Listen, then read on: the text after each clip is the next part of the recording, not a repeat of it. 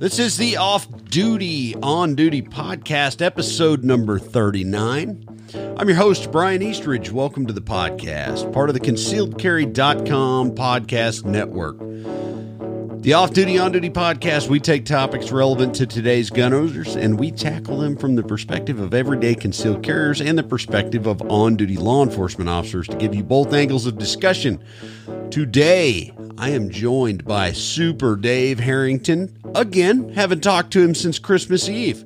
We're going to talk about how to become an effective gunfighter or becoming an effective gunfighter. But first, a word from our sponsors. Special thank you to XS Sights, the title sponsor of the podcast, uh, to give you a testament of how good I think their product is. As you know, in the uh, instructor slash podcasting brand promotion, we get some sample product from time to time, right? So I put some of that sample product on, and then I dove into my own pocket this week and just ordered a set of sights, minimalist sights, for my personal Gen 5 Glock 19. So that's how much I believe in their product. I, I appreciate when people send me some sample uh, sample product and stuff to promote, but uh, I believe in their product well enough that I actually have spent money on their product. And if you pay attention to my social media, you'll see some of the installs I did. I did some on a Beretta 92, uh, a Gen 3 LAV Glock 19, and my personal 642 1 J frame. So, you know, we'll do some promoting on those uh, when I go to the uh, Revolver Roundup out at uh, Gunsite this year. So, Aside from that, XSSights.com, title sponsor, photoluminescent paint, and they actually have their own licensing to handle nuclear materials now. So they do their own tritium installs too. So kudos to those guys down in, and gals down in Fort Worth. Appreciate the sponsorship and, uh, and man, quality and bang for the buck. I don't think you can beat them. Uh, also brought to you by CCW Safe. CCW Safe is a legal service membership for concealed carriers and law enforcement officers.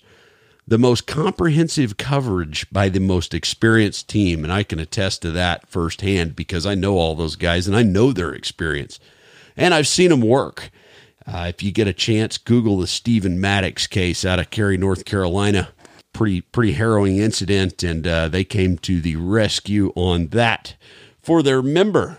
So the Off Duty On Duty podcast, we can save you 10% off your membership. Go to ccwsafe.com and enter code OFFDUTY10 at checkout for 10% off your membership. As always, EDC Belt Company manufactures the Foundation Belt, the most comfortable, functional concealed carry belt on the market. Go to edcbeltco.com for them. Check them out. Got them in black and now Desert Sage. Uh, they're available for sale on the website and through a couple of our other affiliates. All right.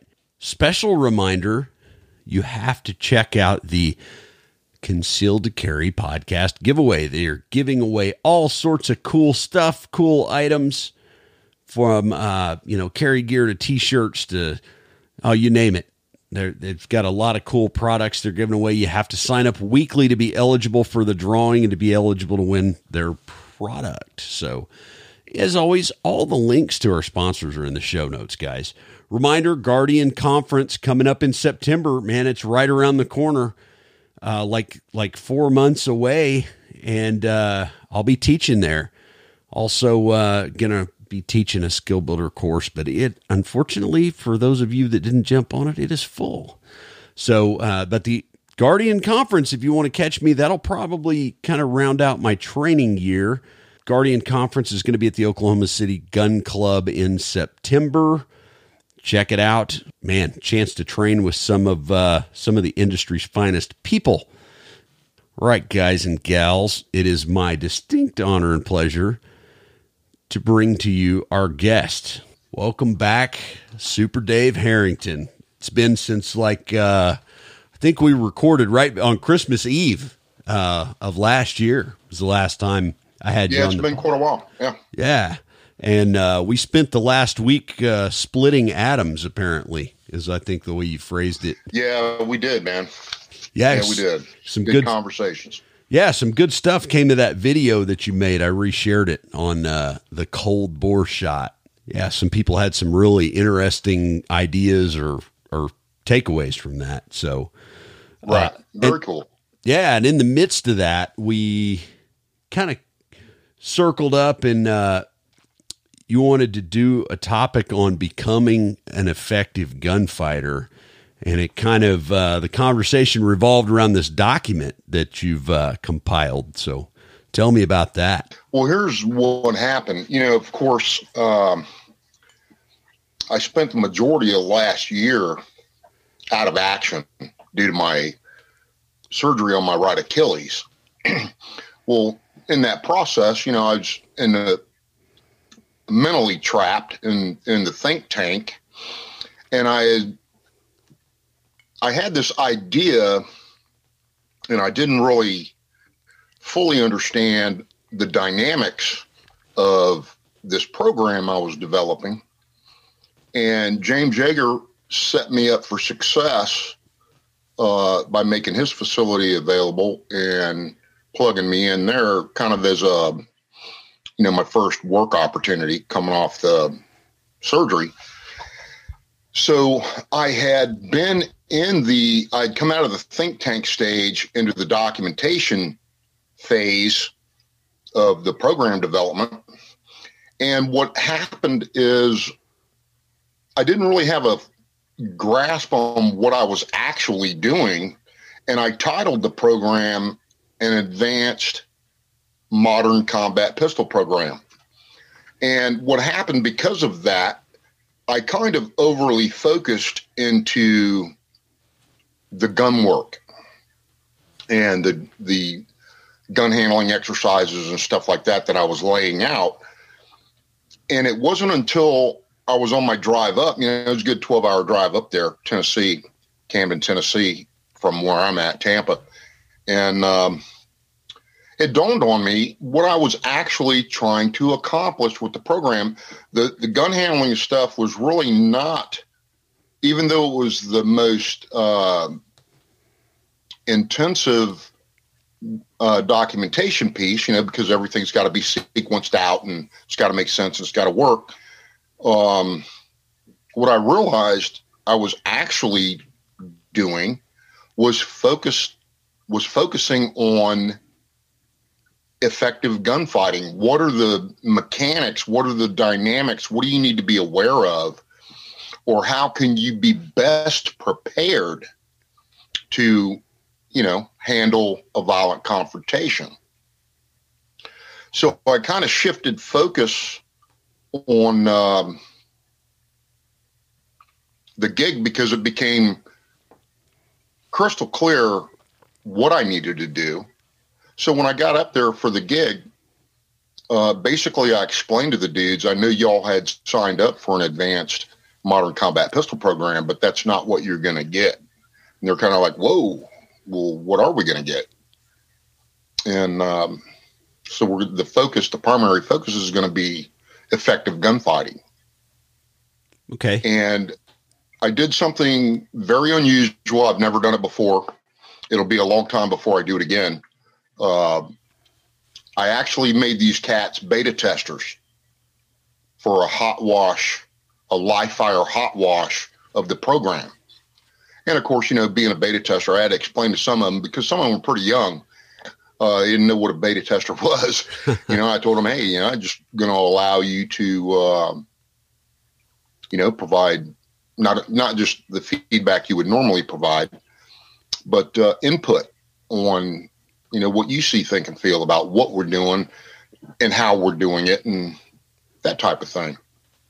So it was a very uh, it was very intense. Uh, I burnt myself to a crisp. I worked for about 72 hours straight while I was up there making sure everything balanced out because if I wasn't on the range working with the dudes, I was doing my own thing with a computer and um, cross checking everything that I was doing and modifying um, things as I saw fit to answer the mail, right? Yeah, just tailoring So- the program as you get went to address your uh, your end goal, I guess. Right. Well, this the uh, this document here that I referred to uh, is a handout, I guess. Uh, it's the student takeaway, and the thing about it is, I spend um, first two hours of training day one goes like this. I brief i have another like the instructor level version of the document Okay.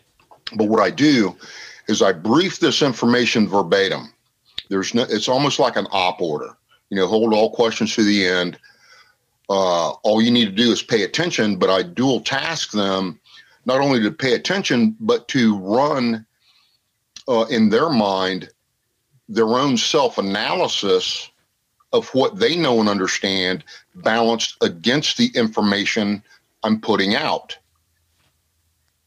And if they take notes, the only notes that they should be taking are notes about themselves, their skill levels, or, you know, what their strengths are, their weaknesses, that type of thing. Okay.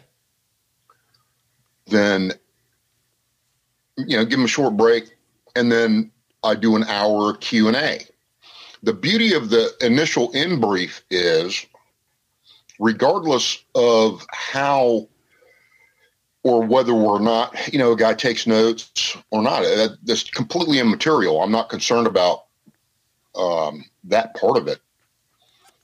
Regardless of whether the individual is wants to speak to during the Q and A portion, speak to their strengths or weaknesses is really beside the point because what I know to be true is no matter what takes place upon completion of the brief, that individual is going to know where they're at. You know what I mean? In their own mind's eye, they're going to know where they're at. And that's the beauty of it because if anything, if you want to accomplish anything, what do you have to know? Know your strengths and weaknesses start. and where to start. Right. Yeah. where to start where, what's your start point so and then the q&a is pretty brutal uh, i don't um, really overly focus on any one thing uh, and as a matter of fact you'd be surprised at some of the questions that, that come out of um, the debrief so to speak uh, very interesting Okay. um, what people you know see, think, and feel about themselves. You know, when you ask them about themselves, uh, it's kind of like uh, you know, there's that big pregnant pause. People don't generally,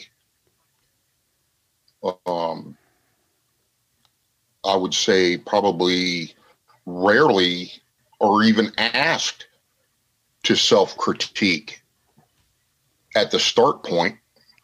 You know what I mean? Uh huh. But what I'm trying to accomplish here is set people up for success mentally. Kind of a give them the entire bottom line up front. Give them a chance to do a, their own self analysis balanced against the brief, briefing information, and then they know where they're at or they should. As opposed to maybe like putting them through a set of uh, regimented exercises to get a baseline. Ex- ex- well, I still do. I still do skill analysis. Right. You know what I mean?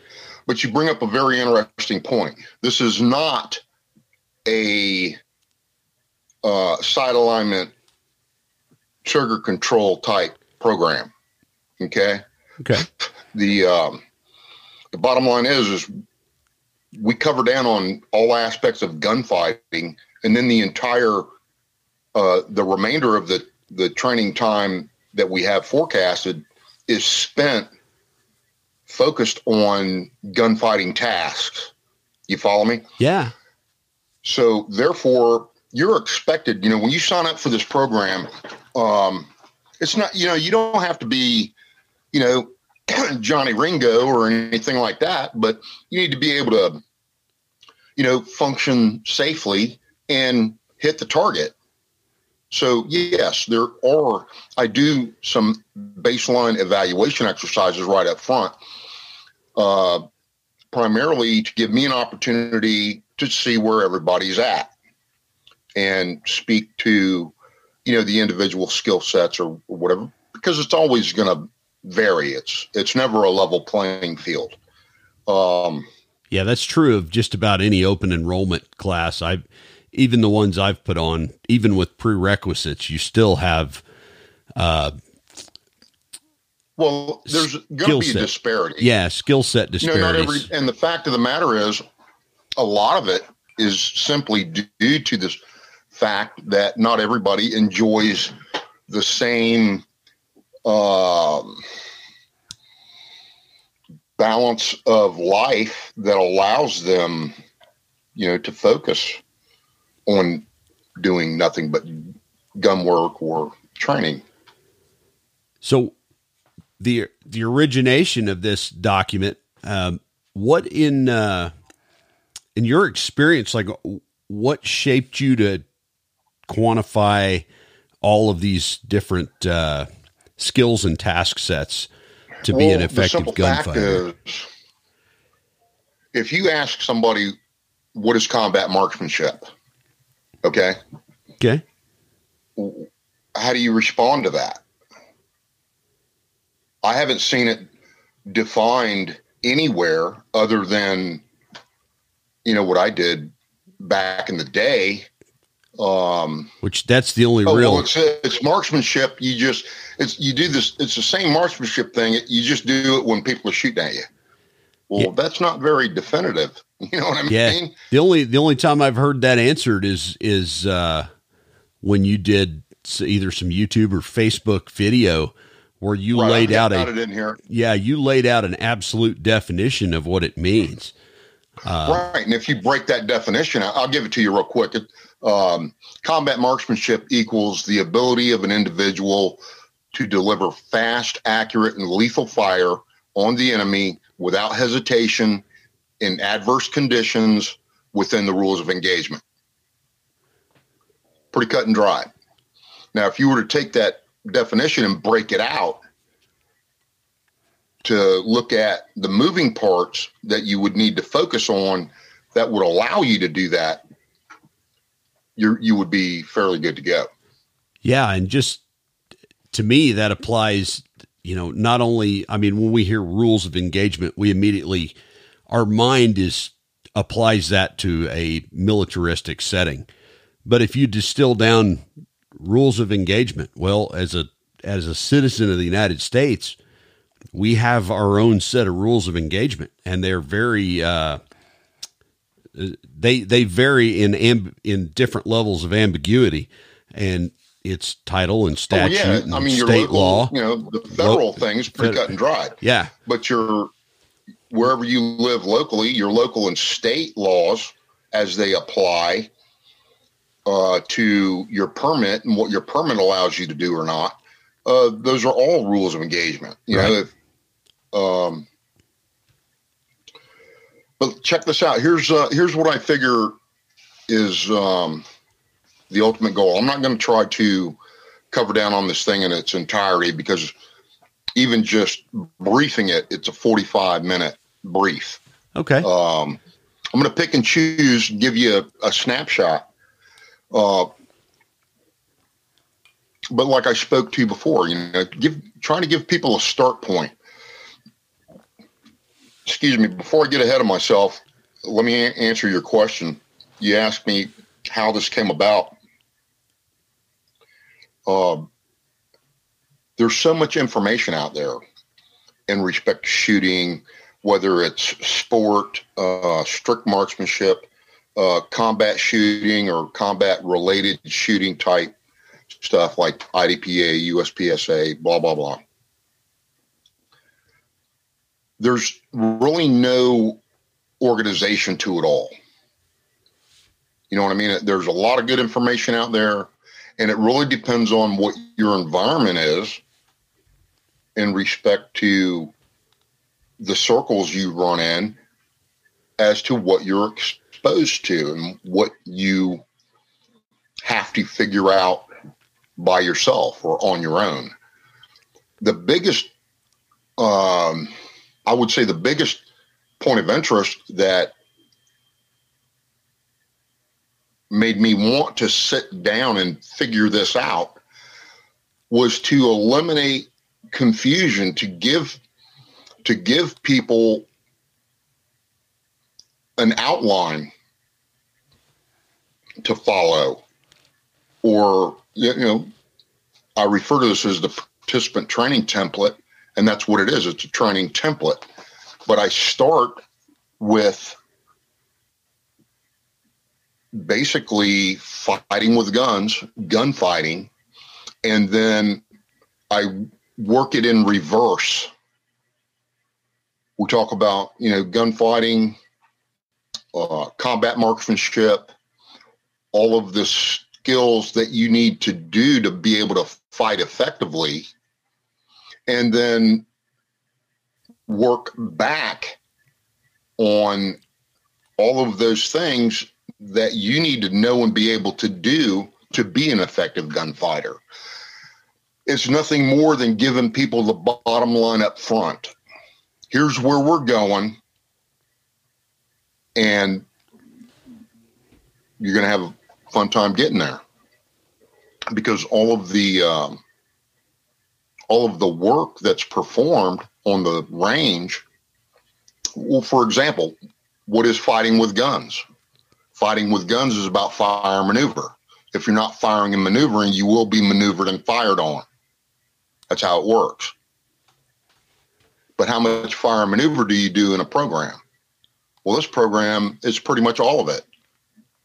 Everything that you do is um, fire maneuver, use of cover, concealment, respectively. Uh, even the uh, some of the standalone like skill analysis, skill progression exercises are all combat firing exercises.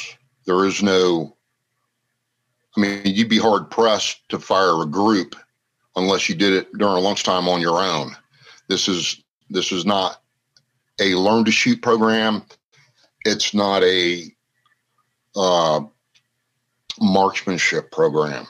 My primary concern is, regardless of an individual skill level, can you hit the target? I'm not even concerned about time. You know, if it takes you five seconds to hit a target, it took that dude one second to hit it. It took you five seconds. Big deal. But you still hit. You see what I mean? Yeah. And it's about hitting. It's not about scoring. And that's another aspect of this program that works extremely well is there are I don't score anything. The only thing I evaluate is hits. Are you hitting the target? You understand what I mean? Oh, absolutely. Because, um, you know, it doesn't matter uh, where you're hit. Uh, if, if you hit somebody, it, uh, you're gonna it's gonna have an effect, right? Hopefully, a negative effect. Um, if you shut them down outright up front, great. Um, you hit them in the legs, the arm, whatever. There's going to be an advantage because normally whoever hits first comes out on top. So I'm not really. I haven't. I haven't really come to a conclusion on this yet, but in my mind, there's a conflict between shooting well enough to score well versus using only the amount of time it takes you to hit well. You see what I mean? Okay. If uh, I'll give you an example, I don't want to get too far off into this, so if I confuse you, please uh, tell me. That will rein it in. we we understand how normal scoring works, right? Right. But dig this. Entertain entertain this thought. What if you had a system in place that only focused on evaluating the hits on target? Okay. You're, you're familiar with the USPSA, right? Oh, absolutely. Yeah. Okay, well, dig this. Uh, as a comparative, use a USPSA field course, right? 32 round field course. Well, if you went through and fired it round tight for score, you understand how that works. If the directive was to have two hits on each target for that course of fire, you can you know designate how many hits per target, either two, three, four, doesn't matter. That target has to have that number of hits somewhere on it, or it's you know you didn't kill the target. Well, the showstopper for the course of fire is you have to eliminate every target or it's a fail. You see what I mean? You zero or you zero that course because you didn't kill every target. You see what I mean? Yeah. So in a sense, it'll it'll be things will calm down a little bit, but also uh, how do you quantify you know proper use of cover and concealment and those types of things uh, when speed becomes, you know, the primary factor. There's a couple of things. Um, here's uh, here's what I consider as the ultimate goal for anyone interested in, you know, developing gunfighting skills, gunfighting ability. The ultimate goal and the expected return on the investment of your time, energy, and resources spent training, practicing, and rehearsing should be acquiring total confidence in your mental and physical combat abilities. Your mental and physical capacity to remain calm, situationally aware, and tactically alert helps you to avoid and or survive a violent confrontation. You follow me? So knowing that, um, you've got to put emphasis on remaining calm at all times. Well, that that that needs to be understood from the very beginning. You know what I mean? Because there's natural. Go ahead. Yeah. So I was going to say. So now we're going to dive into the skill sets needed. Yeah, I'm okay. just touching. Yeah. I'm gonna I'm touch gonna, on them. Yeah. Yeah, just touch on the on the key points. But um, like remaining calm. You know, just there's natural uh, adrenaline, physiological changes, stuff like that, and shooting because it's inherently dangerous. So yeah, you got to up your game a little bit. Um, but how do you get somebody uh, to remain calm if you don't point it out from the very beginning? because it's calm at all times. Uh, you've seen it. You know, people, uh, even good shooters, will have if they experience a problem they're they're not used to or have not encountered before. They have a tendency to amp out when the reverse is required to fix the problem. Uh, situationally aware. How do you do that? How do you develop situational awareness? uh, tactically alert. What do I mean by that? Tactically alert. What specifically what I mean in this instance is terrain analysis. Do you have uh, the capacity to have that template running in the back of your mind when you're out and about on your daily goings on of tactically reviewing or analyzing your immediate surroundings from a tactical standpoint? What is uh, available, you know, cover and or concealment? Uh, do I have an out? Did I allow myself to get boxed in? Uh, you, you, see where I'm coming from? Yeah, absolutely. These are all things that you need to have in the forefront of your mind and evaluating uh, so you don't get caught short or find yourself on the X or in the middle of an ambush. I like to refer to it as, uh, you know, everybody focuses on the hard skills, but what about your soft skills? Being smart, paying attention to where you're at, what you're doing, what's going on around you. What is what is the terrain like? Uh, do you have an out? Um, I mean, it's as simple as how do you park your vehicle? You know, when you go somewhere, uh, do you park in a standard manner or do you park in the getaway manner? Um, and where do you park? It, it's all everything's important and everything matters. It just depends on risk versus gain and what the decision points are. Also, right along with um, your knowledge of your environment. I mean, just like right here in Tampa, just like pretty much anywhere else on the face of the planet, uh, no matter where you live, there are areas or less than, um, I'll just describe it as less than areas that you necessarily shouldn't be in or find yourself in. Uh, you know, if you don't belong there, you shouldn't be there the um yeah, in the police you know, world, it's like the ATM thing. You know, three. I got robbed at the ATM three o'clock in the morning. Well, dude, you know what are you doing at the ATM at three a.m.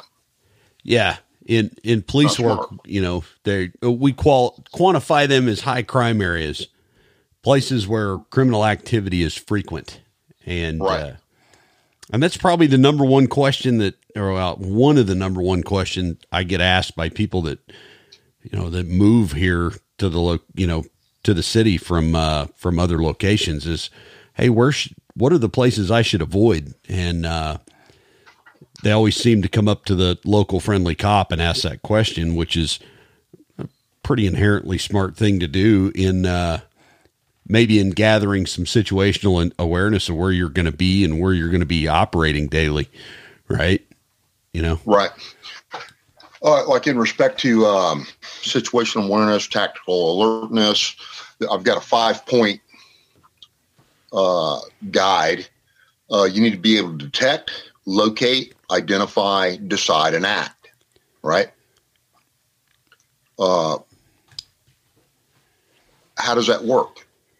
Detection, visual, audible, locating, detect, locate, identify, decide, and act that's a template I have in the forefront of my mind. But it's all these things are in direct support of your survival and not just your survival, but you know, those of your loved ones if you're, you know, purposefully, you know, protecting, you know, your wife or children or whatever, whatever your immediate circumstances are uh, fighting with guns. Fighting with guns is about fire maneuver. If you're not firing and maneuvering, you'll be maneuvered and fired on. Nobody stands in the open.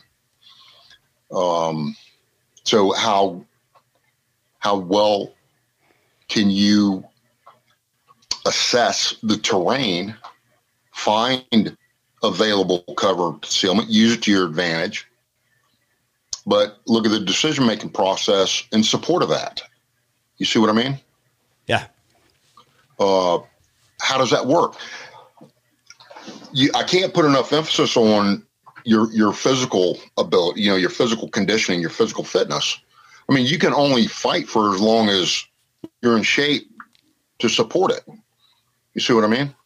yeah, So, what about your flexibility?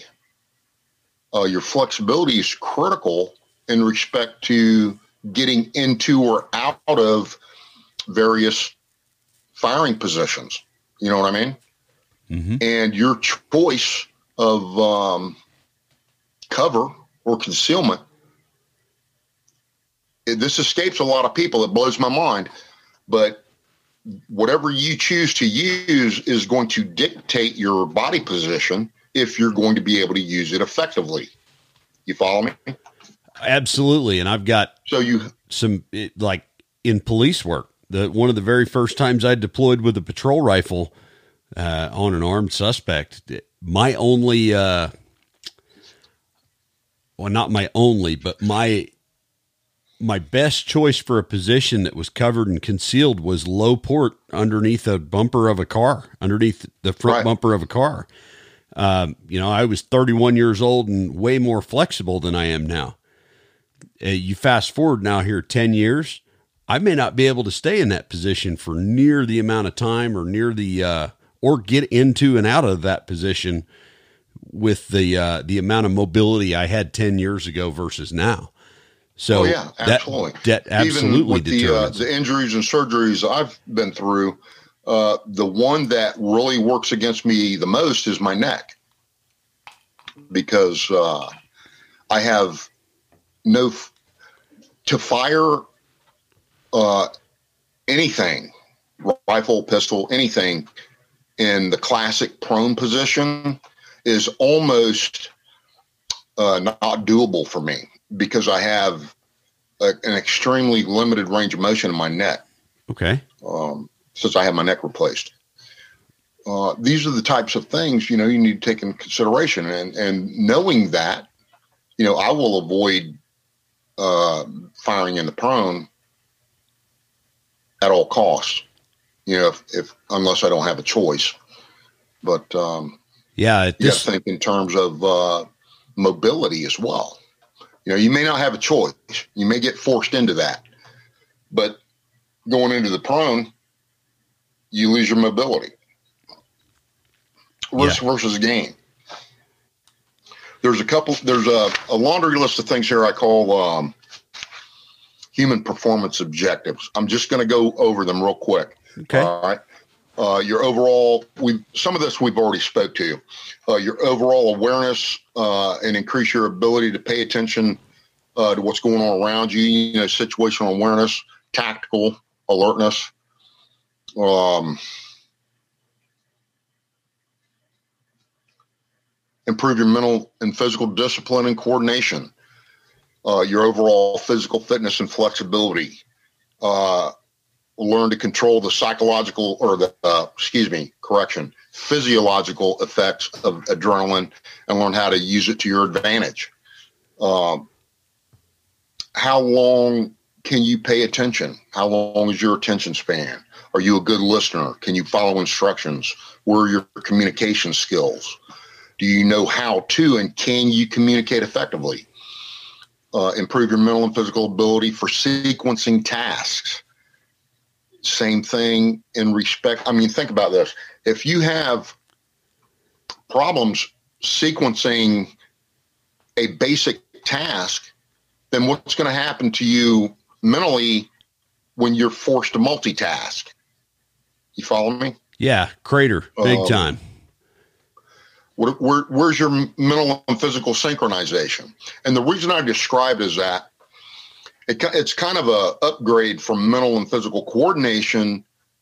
Uh, it's not a play on words. Your mental and physical synchronization. Uh, what I mean by that is normally when you make a decision, you know, there's um, an amount of time will transpire before the initiation of action or the completion of the task, right?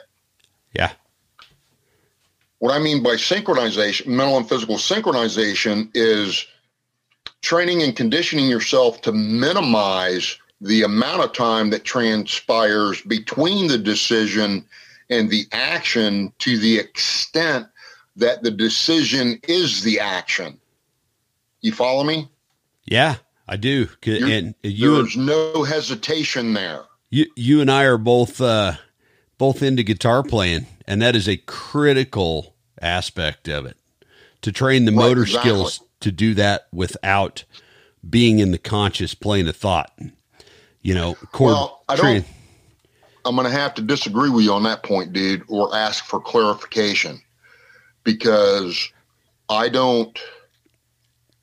There's no. I don't believe there's anything you know such as autopilot going on autopilot.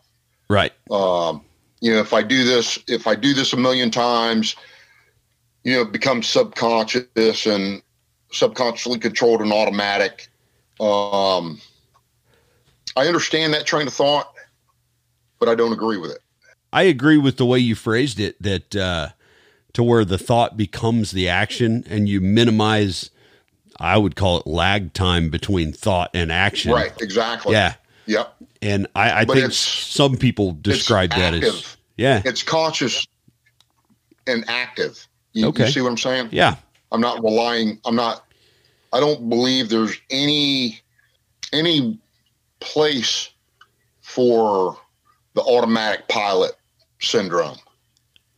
You know, you're either consciously making decisions and taking action, or not. Uh, invariably, uh, I'm going to let that go.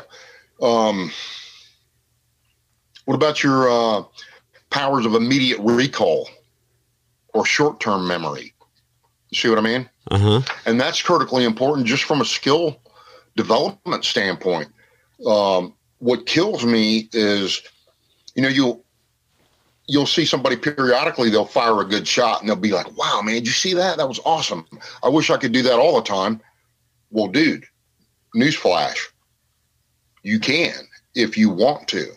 When you shoot well, one of the one of the hardest I shouldn't have said that. Strike that. Um, one of the most difficult things to get somebody to understand is when they shoot well, that is the important point in time to pause long enough to do a mental review of everything that you were seeing, thinking, and feeling that allowed you to perform well. And you file it, you hardwire it because that's the exact thing you want to do again. as opposed to just gloss over and let it go and break your Yeah, arm like, patting hey, man, yourself I wish on I the could back. do that all the time. That was awesome, man. All right, here we go. You know, and just continue doing what you're doing. Um, wh- what's important? When is it important? When is it important?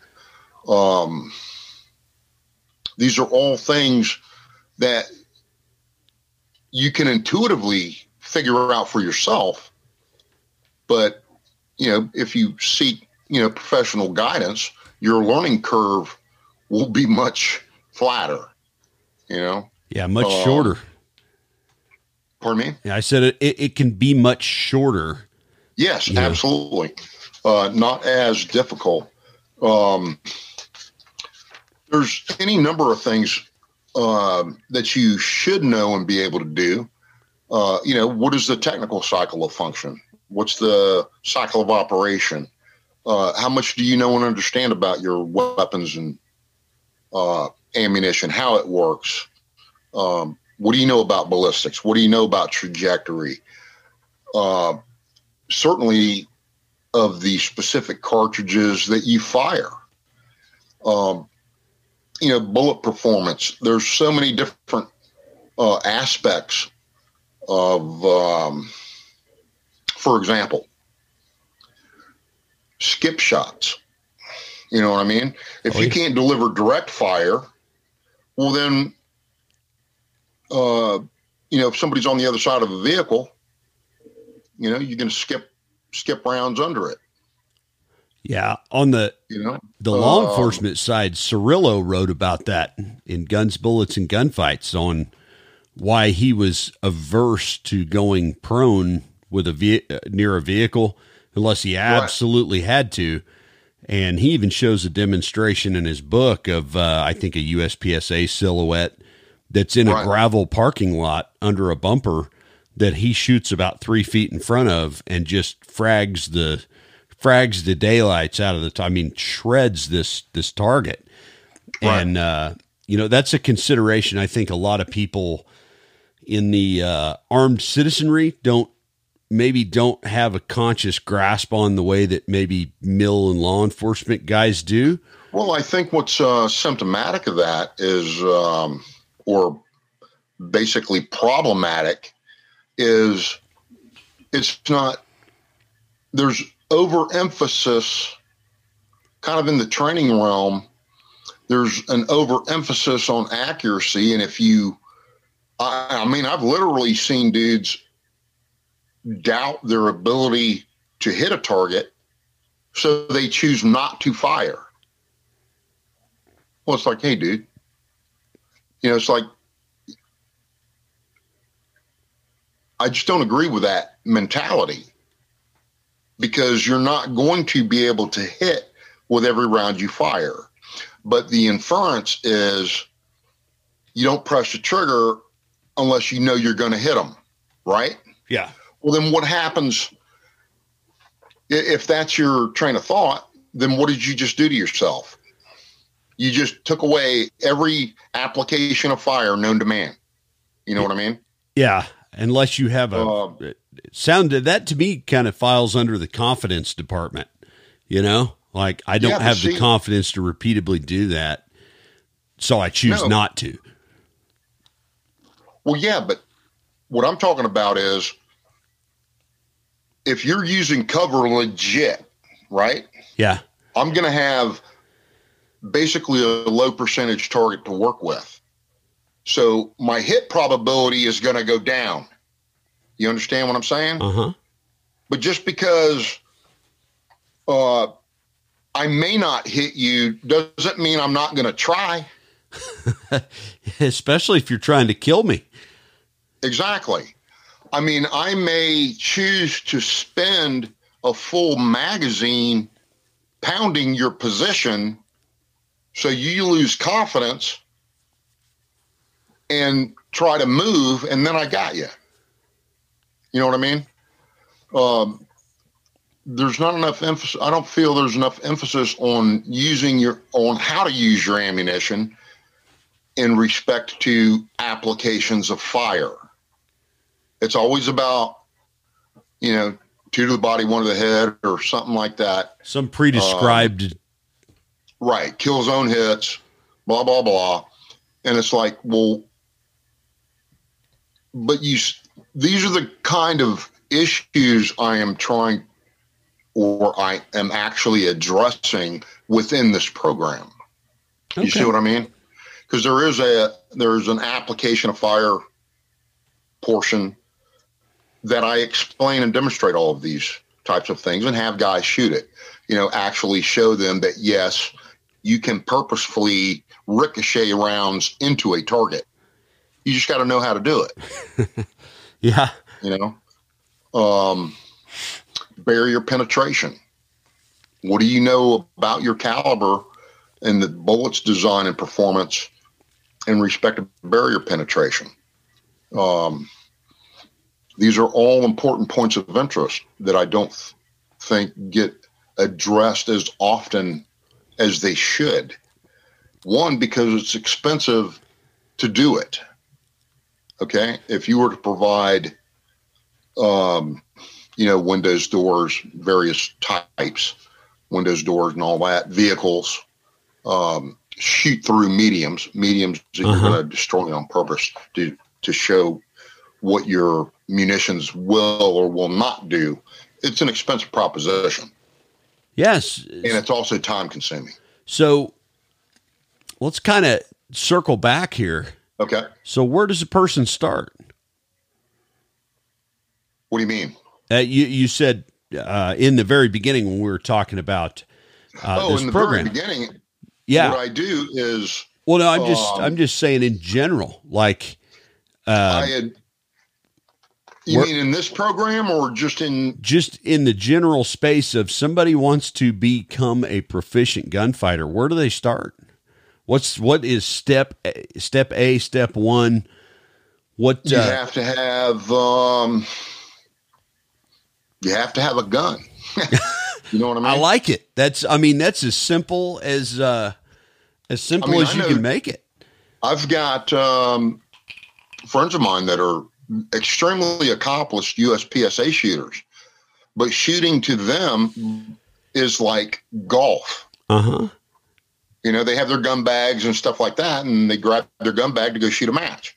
Otherwise they don't carry or have any interest in like the tactical aspects of shooting.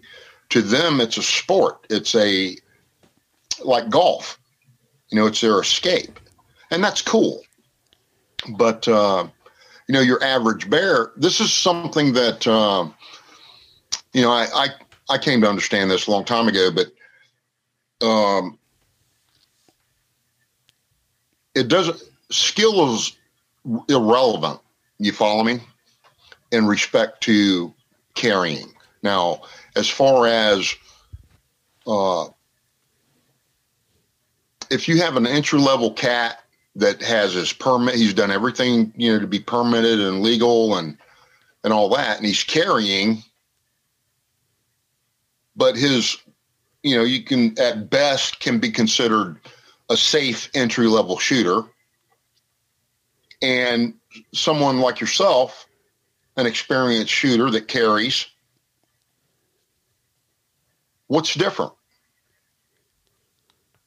your skill levels, right? That's the obvious. But what's not different? The responsibility. Right. That you carry, that each of you carry. You follow me? Yeah, I, I dig it. So, and I think that's where people drop the ball is they think, um,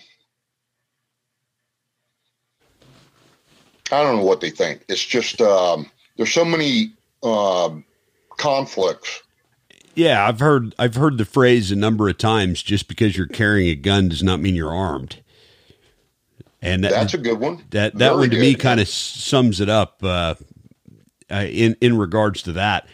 And as far as like me versus an entry level shooter, um, there is a a years long, you know, PhD level study of the craft. All the things you mentioned uh, ballistics, you know, tactics, situational awareness, um, you know, bullet performance, any one of those uh, subsets of, of skills and tasks and knowledge and understanding, you know, for me, that's that's been a gosh, a 25 year plus journey. Right. And, and, it's and it's never ending because uh, for one, the technology gets better the equipment gets better, the data points get better, so it's in constant refinement. Um, you know, when you and I met what 20 years ago shooting IDPA, I mean, I look at the equipment we had back then, the equipment selections, the ammunition oh, yeah. selection versus what it is now. Yeah, it's off the chart. It's a different it's a different yeah. playing field. Absolutely.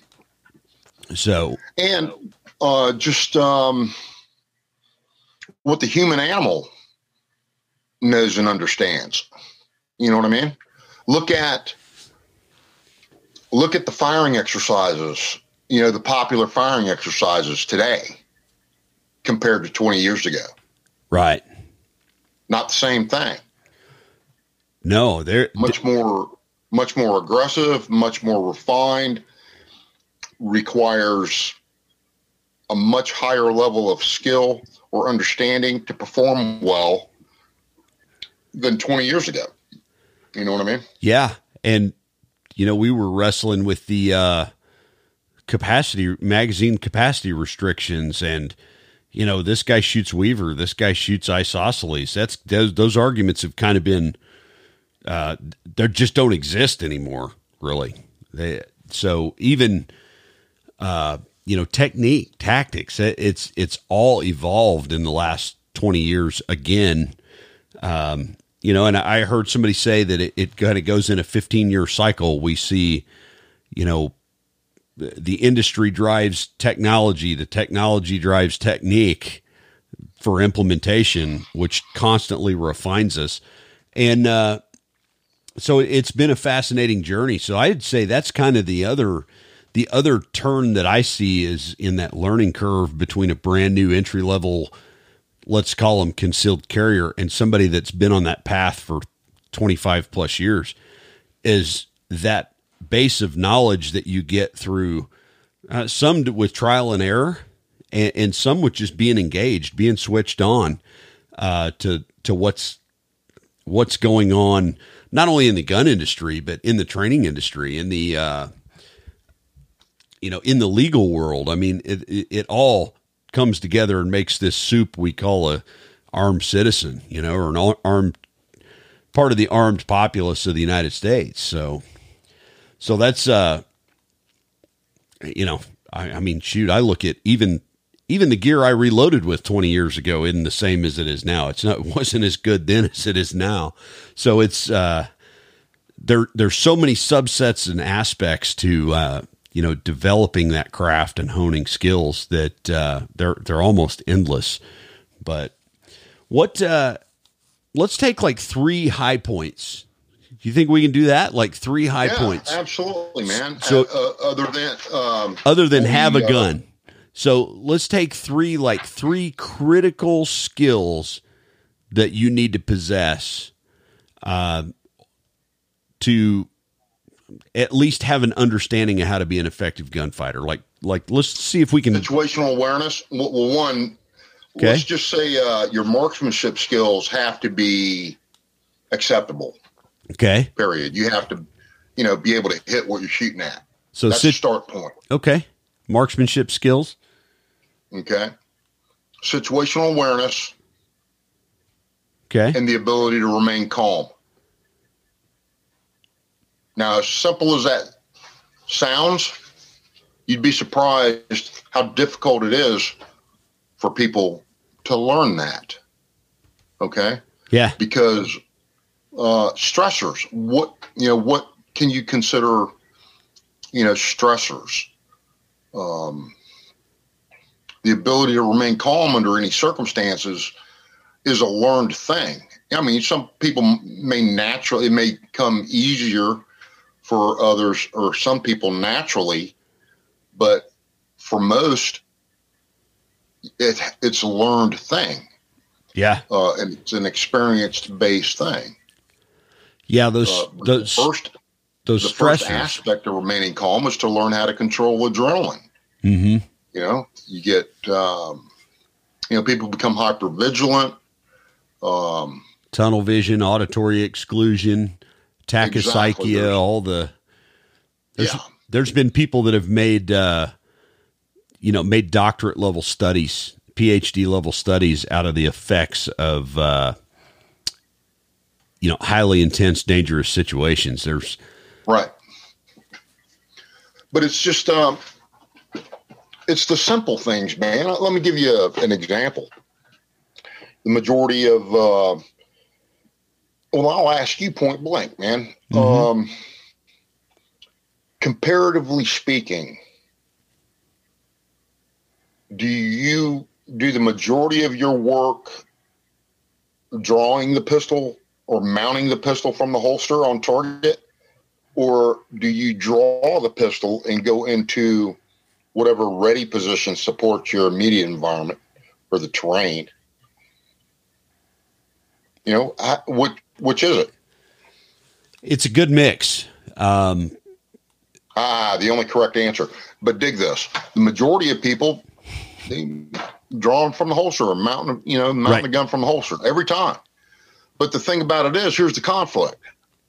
The conflict is, in reality, what are you going to do? Because you inadvertently conditioned yourself to always, you know, draw in that manner when you need to use the pistol. So, in effect, are you waiting until the circumstances support that? right. Because I'll tell you right now, dude, if I anticipate things going south, Right.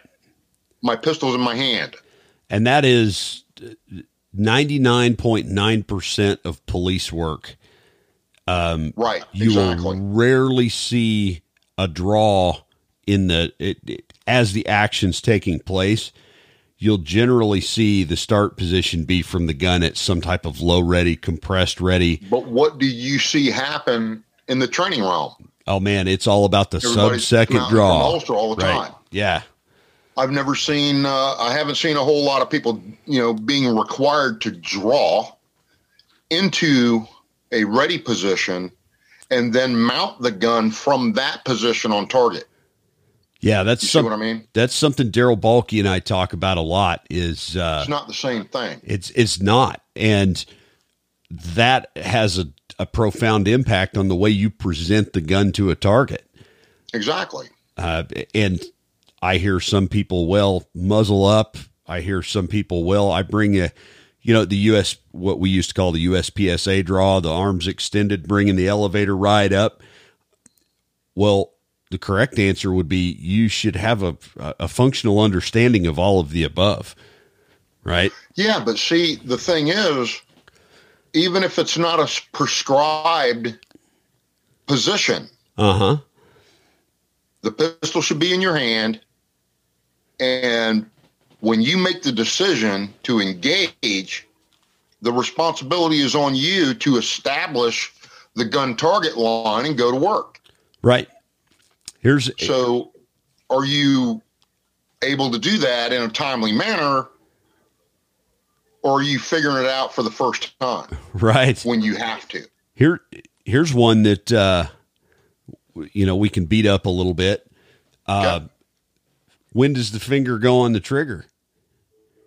And at what position, you know, there've been I, I can't tell you how many times there's there's been circumstances where you're you know you're riding high off the frame or you know off the frame up onto the slide with your uh, primary safety engaged there right and you know have you practiced shooting from that position versus shooting from the finger indexed on the trigger because that there's a whole lot of space and time in between those two things okay well here's let me uh try to codify what you just said. Uh huh. Um, how much time does it take you to transition from your control grip to your firing grip? Control. You understand what I'm saying? Control grip. Define that one for me. Your control grip, right? You know, you, you get the. Oh, okay. pistol, so this is more. This is a little more difficult to understand using a pistol than it is any other firearm. But you've got, you know, if the pistol's in your hand, what do you got to do? You got to maintain positive control of it, right? Right. What else you got to do? Maintain positive control, and then and, and apply muzzle awareness. Apply muzzle awareness. Apply muzzle awareness, and when it comes time to commit to the an engagement or the engagement, you have to transition from your control grip to your firing grip. It's not the same thing. Okay. I figured that out recently, man, when I was trying to describe some other stuff and explain some other stuff. That's a good way like, to break it down, break it in half there. I like that. Yeah. I figured the best way to uh, describe it is based on necessity, you have to maintain positive control of it at all times. Right. And apply muzzle awareness. Well, that's why I kind of coined the phrase, or that's what I've been calling it ever since, is your control grip. Now, take a shotgun. How do you carry a shotgun? A bunch of different ways, right? Oh, yeah.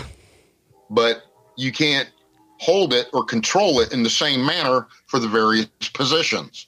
You follow me? Yeah. So, therefore, you have various control grips on a long gun or a carbine. Mm-hmm. You see what I mean?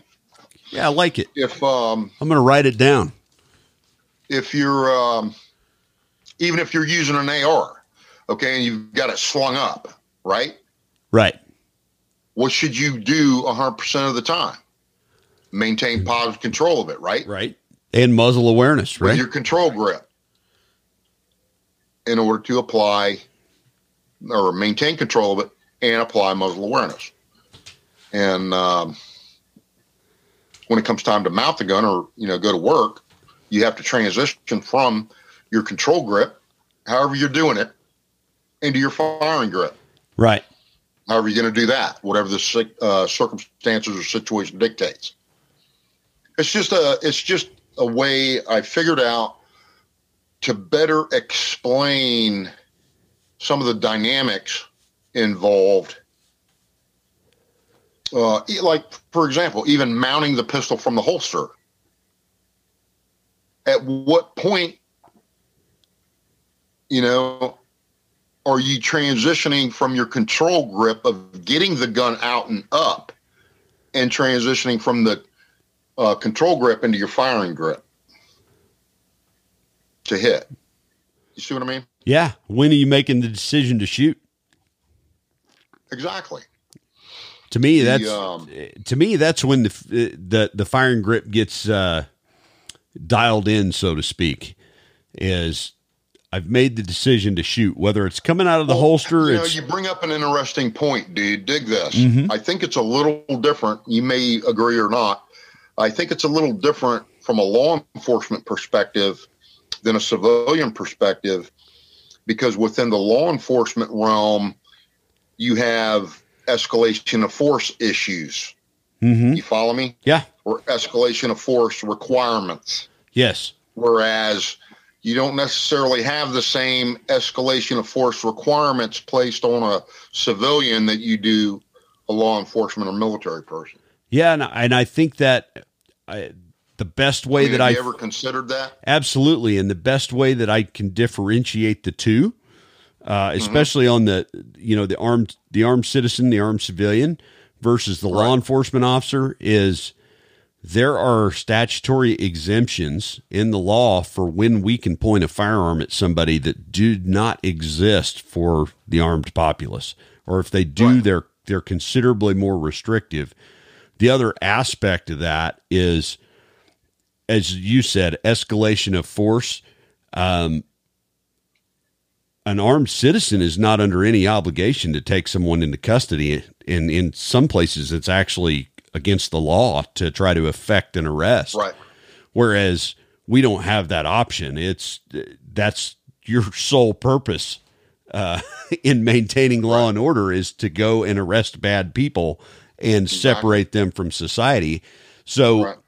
that uh, that's one of the key differences I see. And then, you know, on rules of engagement type things with uh, with the military, that's a whole nother um, a whole nother realm. And it, you can even boil that into, you know, are we fighting an, an armed, uniformed uh, government entity of another country? Or are we fighting against, uh, say, indigenous, non uh, non uniformed gang, a gang, yeah. right? Or, or you yeah. know, or a what we call it, a cell uh, you right. know, there's that there's two different types of uh, uh, in engagements or uh, I'd say the rules of engagement vary vastly between those two things. Uh, and right. on the military side, even down to what type of ammunition you can use. So it's like, it's very, uh, that's why I like yeah, that's when, what I don't understand. You know, a lot of people think uh, the military, they think the opposite. You know, the military you know, is like a free fire type environment. It's not. It's very. It's heavily regulated. Right. Heavily regulated, pretty much on all levels. Yeah, and uh, you know, the American law enforcement officer. One of the things that uh, a, a, lot of people don't take into consideration with with law enforcement is uh, we don't we there there is no such thing as collateral damage, and there is a uh, what I can only de- describe as a very lengthy uh, proctological examination that comes with every single shot you fire uh, in the right. in the United States versus maybe somewhere else. Um, right. you, you know, on on a, a military type deployment. Although right. there are there are now you know operational fields in the military that that kind of have a lot of the same restrictions we do. So it's uh or rules of engagement, which is why I liked in your original statement about you know uh, under uh, with the prescribed rules of engagement. Um so yeah, I think you can apply that across all fields, which is which is pretty fascinating to me just right. in that statement. Combat marksmanship, what is it? And that's a uh, it's a really good way to distill it. Well, man, we've covered. I think we've split a lot of atoms in the last yeah, hour. We uh, we covered down on it pretty good. What I'll do, man, is um, there's a wealth of information in this document. I'll email it to you. Cool. For your edification and your use. Don't farm it out. No, I was going to ask this you. Is, uh, this is um, basically, you know, a training participants. Okay. They have to earn this. You know what I mean? Yeah. So This isn't a freebie. They earn it. Believe me. So Uh, let me ask you this: What do you got coming up? Since we're kind of winding down here, um, one, if somebody wanted to go to this, I, how did you phrase this class? I heard you say modern effective gunfighting. effective gunfighting, and then you offer a, a, another couple of programs. Um, what was Right. what was the but first the uh, modern handgun or advanced modern combat handgun. yeah? And is there a, pistol, advanced modern combat pistol? is there one a precursor to that one? No. So No, advanced I modern. don't, I don't require prereqs to any any program I run because I run programs. I don't Right. run classes. And um, So, if somebody wanted to reach out to you, uh, you know, what's the best way of saying, like, say I had a range, shoot me an uh, email. shoot you an email. Do you have a See, right website now, up? Here, here's my difficulty. I'm still. I got to refine my website a little more. Uh, my Is- difficulty has been in, you know, basically I've been shut down for the last year. Okay. Well, in this business, you know, you get knocked off the radar screen, you got to work your way back on it. You know, nothing's a given. Yeah. So I'm in the process now of working my way back on the radar screen because a lot of people they don't even know that I'm healthy and able to work now. You know Yeah. what I mean? So it's going to take a little bit of time. Uh, the next program I have scheduled is um, up in Minnesota, mid June, Okay. uh, and that will be an integrated weapons program. Um, right now, I'm thinking it's going to be a law enforcement only uh, program. So if you know anybody up around in the you know the Minnesota area there, So, uh, do you list these classes on your website on, and I, yeah, I will. it's combat Right, speed, right. correct? Yeah, combatspeed.com. Okay. And it's still I active. to, uh, when I get to that point, yeah, uh, there's a few things I'm up against technically. I've got to, you know, there's some things I got to learn technically okay. to, um, you know, be able to manipulate all that and trying to get a handle on the social media stuff. And man, I'm I'm a dinosaur, man, when it comes to the technical technical stuff. Well, But cool. I'll wear you out with a number two pencil. Oh, I know it. And I bet, I, I bet you're hell on a whiteboard.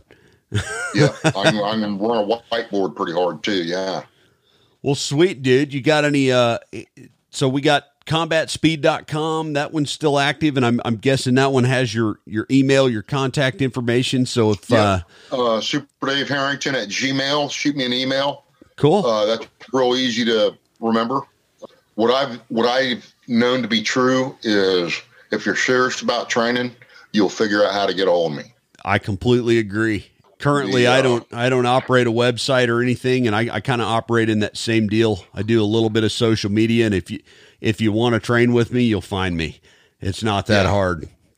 We got this super exactly. we got this super secret squirrel uh, search engine that all the people in the training community use, and I'll key you in on it. It's called Google. So, so yeah, no doubt. all right, All right, brother super well, I Dave, certainly appreciate you having me, man. cool. Hang out for just a second. All right, special thanks to Super Dave, the one and only. Guys, if you're interested in hosting Dave for a class, um, man, get a hold of him at combatspeed.com, super Dave Harrington at gmail.com. Uh, I think uh, just about anybody would benefit from training with the guy. I know it's been 20 years since I've been on a range with him, but I still take things that I learned from him uh, to the range with me every day. And uh, I think there is a legion of our, you know, tier one, two, tier two guys that, uh, you know, owe, a lot to his tutelage at uh, range 37. If you're in the know on that, you're in the know, right? All right. Check out our sponsors, xssights.com. Guys making night sights and uh, various other sights and scope mounts and all kinds of stuff. Manufactured in the USA in Fort Worth, Texas, America. XSSights.com, CCWSafe.com. Save 10% off your membership enter code off duty 10 at checkout. EDC Belt Co., the foundation belt at edcbeltco.com. And if you haven't, please subscribe on whatever platform you like to take in your podcast Apple, iTunes, Spotify, wherever you get them. All right, guys, till next time. The Off Duty On Duty podcast is a production of Eastridge Training and Consulting, LLC. Eastridge Training and Consulting, LLC presents the following content for educational purposes only. Always take proper precautions, follow all firearms safety rules, consult with a competent firearms instructor, and have trained medical staff on hand when operating live firearms. Legal content, commentary, or explanations do not constitute legal advice. We are not attorneys and recommend always consulting with competent legal counsel when researching or seeking to understand laws and legal application. Eastridge Training and Consulting LLC, its participants, partners, and affiliates are not liable for any action taken based on the content of this shared podcast.